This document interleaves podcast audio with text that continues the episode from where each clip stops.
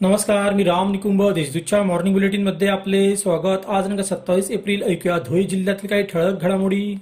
खानदेश कुलस्वामीने आई एकविरा देवीच्या यात्रोत्सवाला उधाण आले आहे. दररोज नागरिकांची मोठी गर्दी होत आहे. यात्रेतील विविध पाहण्यावर बसण्यासह गोड जिलेबी आणि गाठी शेव खाण्याचा भाविक मनमुराद आनंद घेत आहेत. तर महिला वर्गाकडून संसारोपयोगी साहित्य खरेदीसाठी झुंबड ओढत आहे.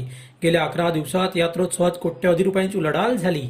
धुळे बार असोसिएशनच्या निवडणुकीत विकास पॅनलने बाजी मारली. अध्यक्षपदी अॅडव्होकेट आर डी जोशी तर उपाध्यक्षपदी अॅडव्होकेट मधुकर भिसे हे विजयी झाले. एकूण नव्वद पॉईंट पंचवीस टक्के इतके मतदान झाले. रात्री उशिरा विजय उमेदवारांची घोषणा करण्यात आली.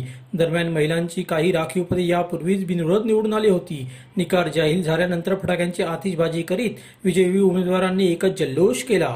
प्रत्येक शासकीय कार्यालयाने आपापल्या कार्यालयात पदनिर्देशित केलेल्या मराठी भाषा अधिकाऱ्याची नियुक्ती करून अहवाल सादर करावे अशा सूचना जिल्हाधिकारी जलद शर्मा यांनी दिल्या आहेत. मंगळवारी सकाळी मराठी भाषा समितीची बैठक घेण्यात आली.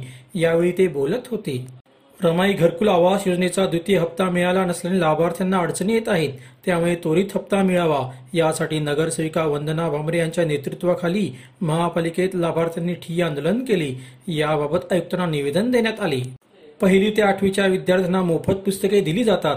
त्यानुसार यंदा शाळेच्या पहिल्याच दिवशी विद्यार्थ्यांना पुस्तके देण्याचे नियोजन करण्यात आले आहे. समग्र शिक्षा अभियानाच्या जिल्हा यंत्रणेमार्फे पाठ्यपुस्तक मंडळातर्फे दोन लाख बावन्न हजार पुस्तक संचाची मागणी नोंदविण्यात आली आहे. दोंडाच्या शहरासह परिसरात चोरट्यांचा कहर सुरूच आहे. अंजन विहिरे येथील उघड्या घरात प्रवेश करत चोरट्याने आयफोन रोकडसह सोन्याचे दागिने असा बावन्न हजारांचा मुद्देमाल लंपास केला. रविवारी भर दिवसा हा प्रकार घडला. या प्रकरणी दोंडाच्या पोलिसात गुन्हा दाखल करण्यात आला आहे.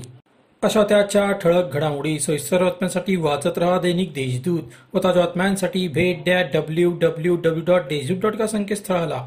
धन्यवाद.